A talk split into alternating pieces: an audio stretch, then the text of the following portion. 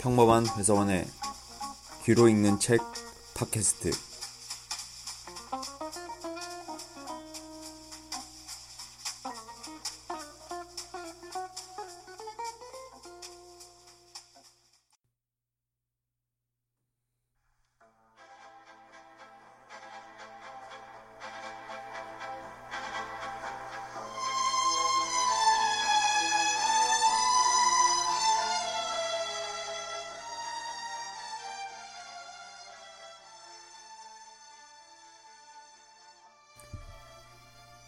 회귀란 신비로운 사상이고 니체는 이것으로 많은 철학자를 공경에 빠뜨렸다. 우리가 이미 겪었던 일이 어느 날 그대로 반복될 것이고 이 반복 또한 무한히 반복된다고 생각하면 이 우스꽝스러운 신화가 뜻하는 것이 무엇일까? 뒤집어 생각해보면 영원한 회귀가 주장하는 바는 인생이란 한 번 사라지면 두 번 다시 돌아오지 않기 때문에 한낱 그림자 같은 것이고 그래서 산다는 것에는 아무런 무게도 없고 우리는 처음부터 죽은 것과 다름없어서 삶이 아무리 잔혹하고 아름답고 혹은 찬란하다 할지라도 그 잔혹함과 아름다움과 찬란함조차도 무의미하다는 것이다. 14세기 아프리카의 두 왕국 사이에 벌어진 전쟁 와중에 30만 흑인이 이루 말할 수 없이 처참하게 죽어갔어도 세상 면모가 바뀌지 않은 것은 마찬가지로 인생의 잔혹함이나 아름다움 따위는 전혀 염두에 둘 필요가 없는 셈이다. 이 전쟁이 영원한 회기를 통해 셀 수 없을 만큼 반복된다면 14세기 아프리카의 두 왕국 사이에 벌어졌던 전쟁도 뭔가 달라질 수 있을까? 그렇다. 그 전쟁은 우뚝 솟아올라 영속되는 한 덩어리로 변할 것이고 그 전쟁의 부조리는 치유될 수 없을 것이다. 프랑스 혁명이 영원히 반복되어야 한다면 로베스 피에르에 대한 프랑스 역사의 자부심도 덜할 것이다. 그런데 역사는 다시 되풀이되지 않을 것에 대해 이야기하기 때문에 그 피투성이 세월조차도 그저 말뿐 새털보다 가벼운 이론과 토론에 불과해서 누구에게도 겁을 주지 못한다. 역사 속에 단 한 번 등장하는 로베스피에르와 영원히 등장을 반복하여 프랑스 사람의 머리를 자를 로베스피에르 사이에는 엄청난 차이가 있다. 그래서 영원한 회귀라는 사상은 세상사를 우리가 아는 그대로 보지 않게 해주는 시점을 일컫는 것이라고 해두자. 다시 말해 세상사는 세상사가 덧없는 것이라는 정상 참작을 배제한 상태에서 우리에게 나타난다. 사실 이 정상 참작 때문에 우리는 어떤 심판도 내릴 수 없다. 곧 사라지고 말 덧없는 것을 비난할 수 있을까? 석양으로 오렌지 빛을 띤 구름은 모든 것을 향수의 매력으로 빛나게 한다. 단두대조차도. 얼마 전 나는 기막힌 감정의 불꽃에 사로잡혔다. 나는 히틀러에 관한 책을 뒤적이다 사진 몇 장을 보곤 감격했다. 내 어린 시절이 떠올랐기 때문이다. 나는 어린 시절을 전쟁통에서 보냈다. 내 가족 중 몇몇은 나치 수용소에서 죽기도 했다. 그러나 그들의 죽음이 되돌아갈 수 없는 내 인생의 한 시절, 다시는 오지 않을 그 시절을 떠올리게 해줬던 히틀러의 사진에 비한다면 무슨 의미가 있을까? 이러한 히틀러와의 화해는 영원한 회귀란 없다는 데에 근거한 세계에 존재하는 고유하고 심각한 도덕적 변태를 보여준다. 왜냐하면 이런 세계에서는 모든 것이 처음부터 용서되며 따라서 모든 것이 냉소적으로 허용되기 때문이다. 우리의 매 순간이 반복된다면 우리는 예수 그리스도가 십자가에 못 박혔듯 영원성에 못 박힌 꼴이 될 것이다. 이런 발상은 잔혹하다. 영원한 회기의 세상에서 몸짓 하나하나가 견딜 수 없는 책임의 짐을 떠맡는다. 바로 그 때문에 니체는 영원 회기의 사상은 가장 무거운 짐이라고 말했던 것이다. 영원한 회기가 가장 무거운 짐이라면 이를 배경으로 거느린 우리의 삶은 찬란한 가벼움 속에서 그 자태를 드러낸다. 그러나 묵직함은 진정 끔찍하고 가벼움은 아름다울까?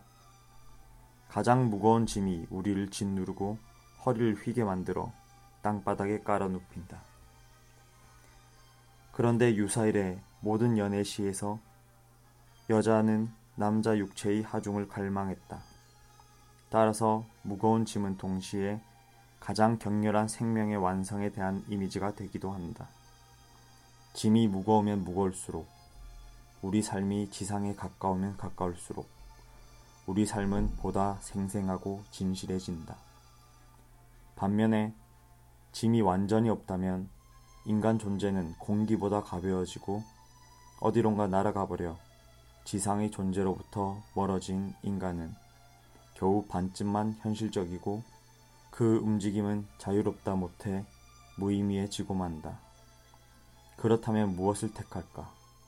묵직함 아니면 가벼움? 이것이 기원전 6세기 파르메니데스가 제기했던 문제다. 그의 말에 따르면 이 세상은 빛, 어둠, 두꺼운 것, 얇은 것, 뜨거운 것, 찬 것, 존재, 비존재와 같은 반대되는 것의 쌍으로 양분되어 있다. 그는 이 모순 한쪽 극단은 긍정적이고 다른 쪽 극단은 부정적이라 생각했다. 이 이론은 모든 것을 긍정적인 것, 성명한 것, 뜨거운 것, 가는 것, 존재하는 것과 부정적인 것으로 나누는 극단적 이분법이 유치하게 느껴질 정도로 안이하게 보일 수도 있다. 단 이 경우는 예외다. 무엇이 긍정적인가? 묵직한 것이 혹은 가벼운 것인가? 파르메니데스는 이렇게 답했다. 가벼운 것이 긍정적이고 무거운 것이 부정적이라고. 그의 말이 맞을까? 이것이 문제다. 오직 한 가지만은 분명하다. 모든 모순 중에서 무거운 것, 가벼운 것의 모순이 가장 신비롭고 가장 미묘하다. 나는 수년 전부터 토마시를 생각했다. 그러나 그를 처음으로 분명하게 보게 된 것은 바로 이런 사유의 밝은 빛 덕분이었다. 앞마당 건너편 건물벽에 시선을 고정하고 아파트 창가에 서 있던 그를 나는 보았다. 그는 어찌해야 할지 모르는 채 망연자실한 표정을 짓고 있었다. 그는 3주 전쯤 보헤미아의 한 작은 마을에서 테레자를 만났다. 그들은 한 시간 남짓 함께 있었다. 그녀는 그를 역까지 배웅하고 그가 열차에 오르는 순간까지 함께 기다려줬다. 열흘 후 그녀는 프라하에 있는 그를 찾아왔다. 두 사람은 그날로 동침했다. 그날 밤 그녀는 몸이 펄펄 끓었고 독감 때문에 일주일 동안 그의 집에 주저앉았다. 그는 그녀에 대해서 거의 아무것도 알지 못하면서도 무어라 형언할 수 없는 사랑을 느꼈다. 그녀는 마치 송진으로 방수된 바구니에 넣어져 강물에 버려졌다가 그의 침대 머리맡에서 건져 올려진 아이처럼 보였다. 그녀는 그의 집에서 일주일간 머무른 뒤 몸이 회복되자 프라하에서 200km 떨어진 그녀가 살던 도시로 돌아갔다. 내가 토마시의 삶의 열쇠를 보는 순간, 조금 전에 언급했던 그 순간이 바로 이곳에 있다. 그는 건너편 건물벽에 시선을 고정한 채 창가에 서서 생각에 잠겨 있었다. 그녀에게 프라하로 와서 살림을 차리자고 제안해야 할까? 그는 뒷감당이 두려웠다. 지금 그녀를 자기 집에 불러들인다면 그녀는 자신의 온 생애를 그에게 바치려 들 것이다. 아니면 그녀를 포기해야만 할까? 그럴 경우 테레자는 총구석 술집의 종업원으로 살 것이며 그는 다시는 그녀를 만날 수 없을 것이다. 그는 그녀와 합치기를 바라는 것일까? 아닐까? 그는 건너편 벽에 시선을 고정한 채 앞마당을 멍하니 바라보며 답을 찾았다. 그의 머릿속에는 여전히 그리고 변함없이 소파에 누운 이 여자의 모습이 떠올랐다. 그녀는 과거 그의 삶에 등장했던 어떤 여자와도 닮지 않았다. 그녀는 애인도 부인도 아니었다. 그녀는 송진으로 방수된 바구니에서 꺼내져 그의 침대 머리맡에 내려놓인 아기였다. 그녀는 잠들어 있었다. 그는 그녀 곁에 무릎을 꿇었다. 열에 들뜬 그녀의 호흡이 가빠졌고 희미한 신음마저 들렸다. 그는 그녀의 뺨에 얼굴을 부비며 잠에 빠진 그녀에게 위로의 말을 속삭였다. 잠시 후 그녀의 호흡이 한결 고르게 변하더니 그녀의 얼굴이 그의 뺨을 향해 무심코 다가오는 듯했다. 그녀의 입술에서 신열의 약간 텁텁한 냄새가 느껴졌고 그는 마치 그녀 육체의 은밀함 속에 파묻히고 싶다는 듯 그 냄새를 들이마셨다. 그 순간 그녀가 오래전부터 그의 몸속에 있어 왔고 지금 죽어가고 있다는 상상이 들었다. 불현듯 그녀가 죽고 나면 자신도 살아남지 못하리란 것이 너무도 당연한 진실처럼 느껴졌다. 그는 그녀의 곁에 나란히 누워 함께 죽고 싶었다. 그는 이러한 상상에 잠겨 그녀의 얼굴에 뺨을 대고 오래도록 움직이지 않았다. 지금 그는 그 순간을 떠올렸다. 그때 체험한 것이 사랑이 아니라면 무엇이었을까? 그런데 그것이 과연 사랑이었을까? 그는 그녀 곁에서 죽고 싶다고 확신했는데 그 감정은 명백히 과장된 것이었다. 겨우 두 번째 만남이었는데 자기가 사랑의 부적격자임을 뼈저리게 깨달은 한 남자가 스스로에게 사랑의 희극을 연기하면서 빠져들었던 신경질적인 반응은 아니었을까. 동시에 그의 무의식은 너무도 비열한 나머지 이 희극을 위해서 자신의 삶에 동참할 만큼 격상될 기회라곤 거의 없는 총구석의 불쌍한 종업원을 선택한 것이다. 그는 마당의 더러운 벽면을 바라보면서 그것이 정신병인지 사랑인지 분간할 수 없음을 깨달았다.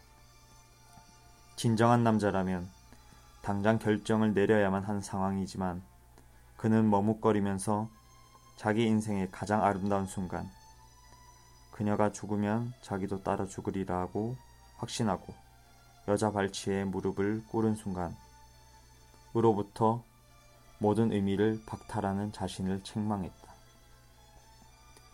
그는 한없이 자책하다가 결국 자기가 진정으로 원하는 바가 무엇인지 모르는 것은 너무 당연하다고 생각했다. 사람이 무엇을 희구해야만 하는가를 안다는 것은 절대 불가능하다. 왜냐하면 사람은 한 번밖에 살지 못하고 전생과 현생을 비교할 수도 없으며 현생과 비교하여 후생을 바로잡을 수도 없기 때문이다. 테레자와 함께 사는 것이 나을까? 아니면 혼자 사는 것이 나을까? 도무지 비교할 길이 없으니 어느 쪽 결정이 좋을지 확인할 길도 없다.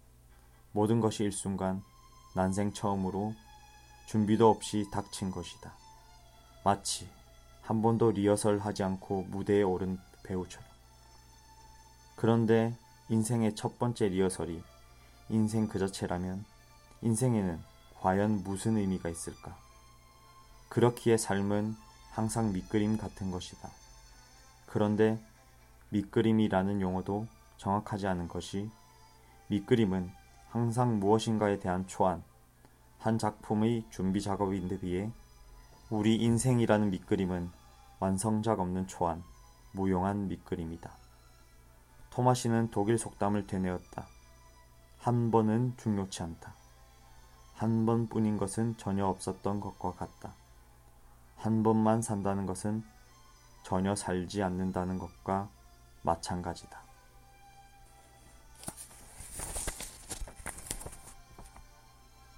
그런데 어느 날 수술 집도가 끝나고 그가 다음 수술을 기다리던 참에 간호원이 그에게 전화가 왔다고 전했다. 수화기에서 테레자 목소리가 들렸다. 그녀가 역에서 전화를 한 것이었다. 그는 뛸 듯 기뻤다. 불행히도 그날 저녁에는 선양이 있어 다음 날에나 자기 아파트로 오라고 했다. 그는 전화를 끊자마자 당장 오라고 하지 않은 것을 자책했다. 아직 선약을 취소할 시간이 있었는데 그들이 만날 때까지 남은 36시간이라는 긴 시간 동안 테레자가 프라하에서 무엇을 하려는지 궁금했다. 그는 차를 타고 거리로 나가 그녀를 찾고 싶었다. 그녀는 다음날 저녁 찾아왔다. 기다란 어깨끈이 달린 핸드백을 메고 있었는데 지난번보다 훨씬 우아해 보였다. 손에는 두꺼운 책 한 권을 들고 있었다. 톨스토이의 안나 까레리나였다. 그녀는 명랑하다 못해 조금 수선스럽기까지 했는데 특별한 용건 때문에 왔다가 우연히 들렀음을 애써 강조했다. 볼 일이 있어서 프라하에 왔다는 소리인데 아마도 그녀의 설명이 매우 막연했다. 새 직장을 찾는 눈치였다. 그러고 나서 두 사람은 옷을 벗은 채 지쳐 소파에 나란히 누웠다. 벌써 어둠이 깔렸다. 그는 그녀에게 어디에서 잘 것이냐고 물었고 차로 바래다 주고 싶다고 했다. 그녀는 난처한 표정을 지으며 트렁크는 수화물 보관소에 맡겼고 호텔을 찾을 거라고 대답했다. 전날까지만 해도 프라하의 아파트로 그녀를 초대하면 그녀가 인생 전체를 자기에게 헌납하지 않을까 두려워했던 그였다.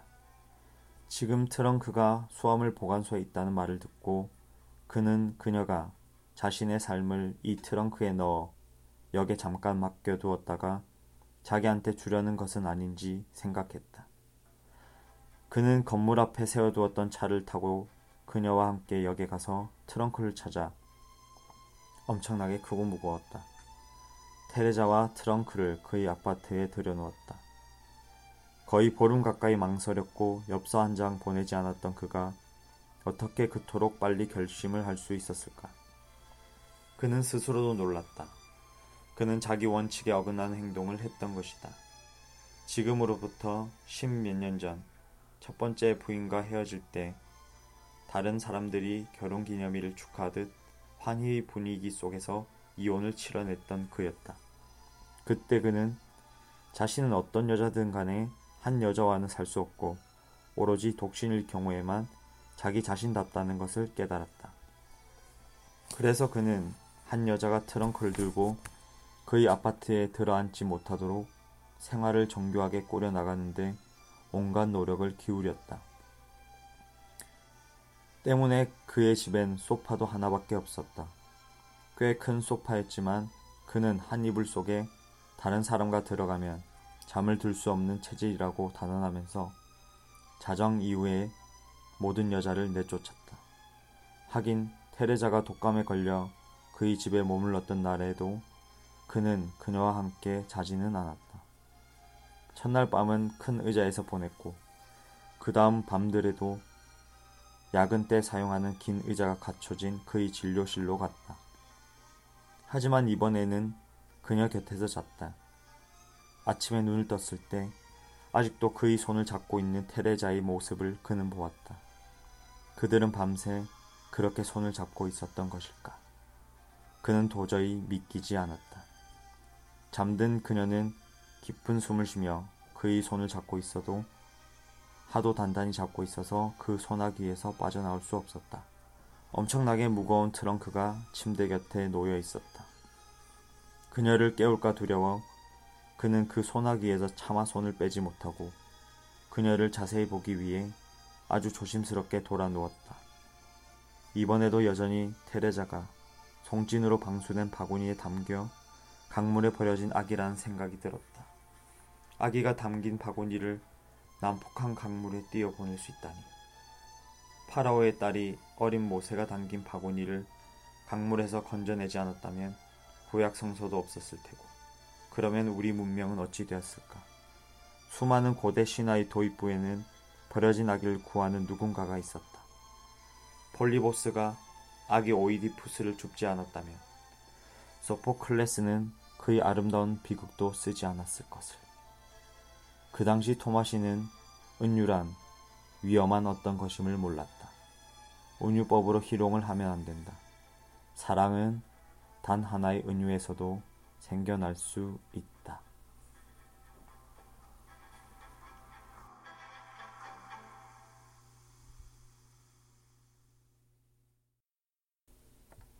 네. 이 소설은 여러분도 너무나도 잘 아시는 밀란 쿤데라의 참을 수 없는 존재의 가벼움이었습니다. 아, 오늘 퇴근하고 집에 돌아오는 길에 10시 반쯤이었나요? 어, 가장 가까이 지내는 친구 하나가 책을 읽고 나면 무슨 생각을 하냐라고 묻더라고요.